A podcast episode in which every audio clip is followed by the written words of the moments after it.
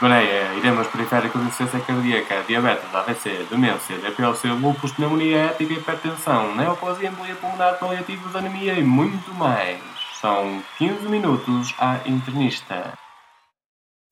Bem-vindos ao podcast 15 Minutos à Internista. O meu nome é Márcia Cravo, sou interna de formação específica de Medicina Interna do Centro Hospitalar Universitário do Porto. Hoje temos aqui connosco a doutora Sara Raquel Pereira Martins, especialista de Medicina Interna do Centro Hospitalar Universitário do Porto, com competência em ecografia no doente crítico. Começo por uh, falar da ecografia à cabeceira do doente, que tem vindo a ganhar cada vez mais aceitação no âmbito da medicina interna, como um exame complementar à avaliação formal do doente e ao exame físico do doente, agudo e subagudo, nas diferentes vertentes da medicina interna.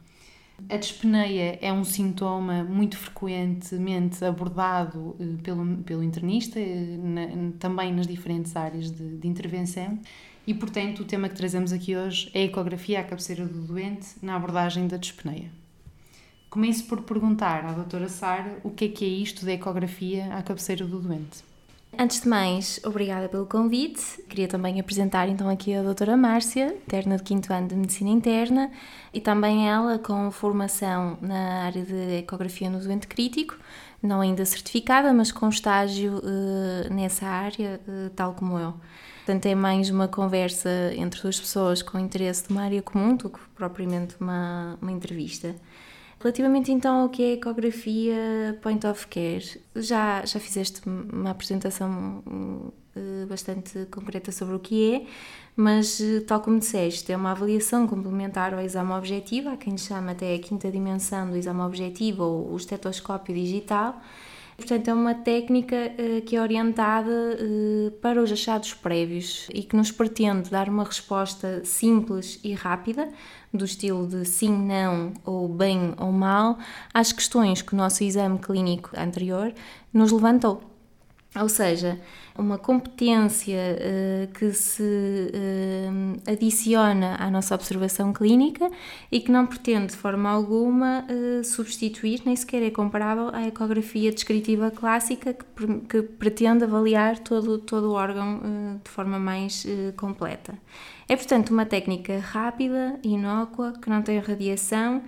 que melhora a relação médico-paciente ao, ao, aumentar a proximidade entre os dois e que eh, permite aumentar a capacidade diagnóstica e reduzir os tempos de internamento e complicações de procedimentos. Uh, para além disso, é uma técnica com uma aprendizagem relativamente rápida, portanto, com muitas, muitas vantagens. Perante isso, doutora Sara, e relativamente a um doente que se apresente no serviço de urgência com dispneia, qual é que é para si eh, a abordagem, eh, juntando a ecografia à cabeceira do doente, mais adequada a, a este tipo de doente? Penso que, pronto, sendo a medicina interna uma, uma especialidade integradora, também a ecografia que vamos fazer eh, ao doente com, com dispneia terá também que ser uma abordagem integradora, no sentido em que vamos avaliar uh, vários órgãos e sistemas. Acho que pelo menos terá que haver uma avaliação cardíaca, no mínimo um eixo parasternal uh, longo, uma ecografia pulmonar uh, e uma ecografia vascular com avaliação da veia cava inferior e dos, uh, dos, dos, vasos dos membros inferiores, de forma a conseguirmos ter assim uma resposta mais completa. Isto permite-nos, com estas três técnicas, conseguimos desde logo diagnosticar a grande maioria das causas de uh, do serviço de urgência. Por exemplo, se, na, se tivermos linhas B bilaterais, localizadas sobretudo nas bases, num doente que tem uma veia cava dilatada eh, e que eventualmente até possa ter uma disfunção do ventrículo esquerdo a ajudar ao, diagnóstico, e claro, sempre que tenha uma clínica compatível, temos sempre que integrar uh, os dados na, na avaliação clínica do doente, estaremos a apontar para uma insuficiência cardíaca num doente que tenha uma, uma condensação ou linhas B eh, localizadas, conseguimos eh, eventualmente o diagnóstico logo de uma pneumonia. Uh, o doente que tenha dilatação de câmaras cardíacas direitas, uma veia cava inferior com perda da variabilidade dilatada e trombose dos membros inferiores, pensaremos em TEP. E depois conseguimos ver também diretamente alguns diagnósticos, como o derrame pleural ou o derrame pericárdico com tamponamento cardíaco, e depois ainda temos também aqueles doentes em que não têm nada disto e têm dispneia e eventualmente broncoespasmo associado, em que pensaremos mais numa asma ou numa TPOC. Portanto, com a ecografia e com uma avaliação assim estruturada, volto a dizer, sempre aliada à clínica do doente, conseguiremos desde logo uh, diagnosticar a grande maioria das condições associadas à dispneia uh, no serviço de urgência. Falemos da dispneia uh, e da utilidade desse exame na abordagem do doente com dispneia no serviço de urgência, mas também vemos doentes com este sintoma quer na consulta externa, quer na enfermaria. Nestes, é, nestes dois âmbitos também utiliza a ecografia à cabeceira do doente? Sim, uh, sem dúvida. Permite-nos, pronto, com o mesmo, até o mesmo tipo de avaliações, permite-nos perceber se de que maneira evoluiu a, a, patologia do doente, não é? Por exemplo, o doente que entra com um derrame pleural se o derrame o doente que entra com insuficiência cardíaca ou que vem à, à consulta para o seguimento e também mais dispneico, uh, se tem mais sinais de congestão em relação ao que seria a avaliação habitual dele. Portanto, no doente que está internado, uh, se tem um TEP, que também é uma, uma causa frequente, e portanto é sempre também ajustado a qualquer uma das áreas, mesmo no seguimento em consulta, uh, o doente que vem com aumento do perímetro abdominal, agora não tanto na, na dispneia, mas também pode condicionar, por exemplo, se tem machite de novo ou não, portanto é, é útil em qualquer área. Relativamente ao tempo que se despende neste tipo de exame eh,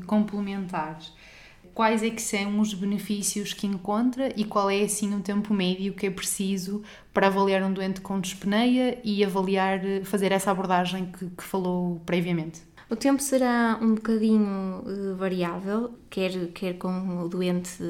em si, porque há doentes que têm biótipos mais difíceis e pode ser desde logo mais difícil a obtenção da imagem, uh, quer pelo quadro clínico, né? se o doente tem uma insuficiência cardíaca que clinicamente parece nos e os achados que encontramos são logo esses, a avaliação pode ser mais rápida num doente em que não estamos a perceber e temos que fazer mesmo esta avaliação integrada um bocadinho mais longa, quer pela própria prática de, de quem está a fazer o, o exame. Ah, no entanto, eu nunca contabilizei propriamente, mas os artigos, a literatura, fala num tempo médio de 20 minutos, que me parece ajustada àquela que é, que é a minha prática clínica. Só que acho que temos que ver esses 20 minutos que não são de todo como tempo perdido, no sentido em que, ao fazer a ecografia à cabeceira do doente, conseguimos orientar mais rapidamente o diagnóstico e mais certeiramente, conseguimos limitar, portanto, começamos logo a tratar, em vez de perder tempo até percebermos ao certo qual é que é a clínica do doente, e, portanto, mais rapidamente começamos o tratamento correto. Conseguimos limitar a utilização de fármacos eh, que às vezes não são os mais apropriados e que não deixam de ter os seus efeitos adversos, como muitas vezes acontece na, eh, na urgência, em que temos o doente dispneico, não conseguimos perceber só pela, pela história clínica, pelo exame objetivo e até existe o chamado kit de dispneia uh, de vários fármacos que damos. E acabamos por deixar, por exemplo, um doente com uma insuficiência cardíaca ainda mais taquicárdico porque fez um salto mal inapropriado, ou um doente que tem uma pneumonia ainda mais hipotenso porque fez uma, uma furosemida que também não seria o correto para ele e depois vamos ter que lidar com as consequências disso e, e, portanto aqui fazemos uma prática logo mais orientada e mais certeira também nos permite a detecção mais rápida de complicações, por exemplo, um derrame pleural associado à pneumonia é muito mais eh, atempadamente diagnosticado com uma ecografia, que é mais sensível do que com o raio-x, e portanto também podemos abordar logo e, e perceber logo se é um derrame complicado ou não, que às vezes sem isto demoraríamos mais tempo a identificar. E, portanto, eh, no fundo, e já também na literatura a suportar isto que eu vou dizer, apesar de serem 20 minutos inicialmente a mais, acaba por reduzir o tempo de internamento do doente, portanto, sai-nos eh, tempo a menos na, na realidade. Para além disso, está comprovado que melhora a relação médico-paciente ao aumentar a proximidade entre o médico e, e, o doente, não é? por passarem ali mais, uh, mais algum tempo e por o doente se sentir também mais, uh, mais seguro e mais, mais observado. E eu acho que tudo que melhora a relação médico-doente é sempre um ganho. Relativamente a algumas das patologias que falou, que estão filiadas na, na apresentação do sintoma de espneia, como derrame pleural ou pneumotórax, e que muitas vezes implicam a realização de uma técnica invasiva, o que é que acha do, do contexto da ecografia no, no realização desses procedimentos? Sim, hoje em dia a ecografia já é uh, recomendada, em particular então para o uso de ramos uh, pleurais e para a colocação de catetas, é especificamente recomendado que sejam executados com, com ecografia e não apenas com as uh, referências anatómicas, como classicamente seriam realizados. Claro que por vezes estamos limitados à, à presença ou não de ecógrafo, mas existindo está mais que comprovado e assente que a ecografia permite reduzir a taxa de complicações e para além disso, podemos fazer uma abordagem mais certeira, porque sabemos exatamente onde estamos a, a, a picar e, portanto, vamos diretamente ao local onde vamos obter o, o produto. Isso permite-nos também reduzir a taxa de tentativas e o sofrimento para o doente. Por último, gostava de questioná-la, doutora Sara, eh, onde é que, eh, ou como é que um médico de medicina interna, quer especialista, quer interno de formação específica, pode adquirir competências em ecografia point of care, ou como deve eh, desenvolver a sua formação nesta área, que, como, tam, como temos vindo a falar aqui neste podcast, tem o maior interesse na abordagem diária do doente. Ora bem, para, para aprender, a, aprender a ecografia não é, não é difícil. Há também várias, há muita literatura sobre isso, vários artigos uh, sobre o assunto que mostram que rapidamente se adquirem as, as capacidades técnicas. No entanto, mesmo para isso é preciso compreender a ciência do eco, é? os princípios físicos por trás da ecografia, conhecer o aparelho em questão que, que vamos utilizar depois ter as competências técnicas na aquisição de imagem, é? saber fazer o ajuste apropriado para termos uma boa imagem com boa qualidade, de forma a conseguirmos uh, avaliá-la e tirar ali diagnósticos. E depois saber uh, uh, obter então as valências básicas da ecografia, observar uma veia cava inferior, a fazer a ecografia, fazer a ecopulmonar. Esta parte técnica uh, passa um bocadinho por estudo de, de, literatura, por palestras até online e, e há vários cursos que,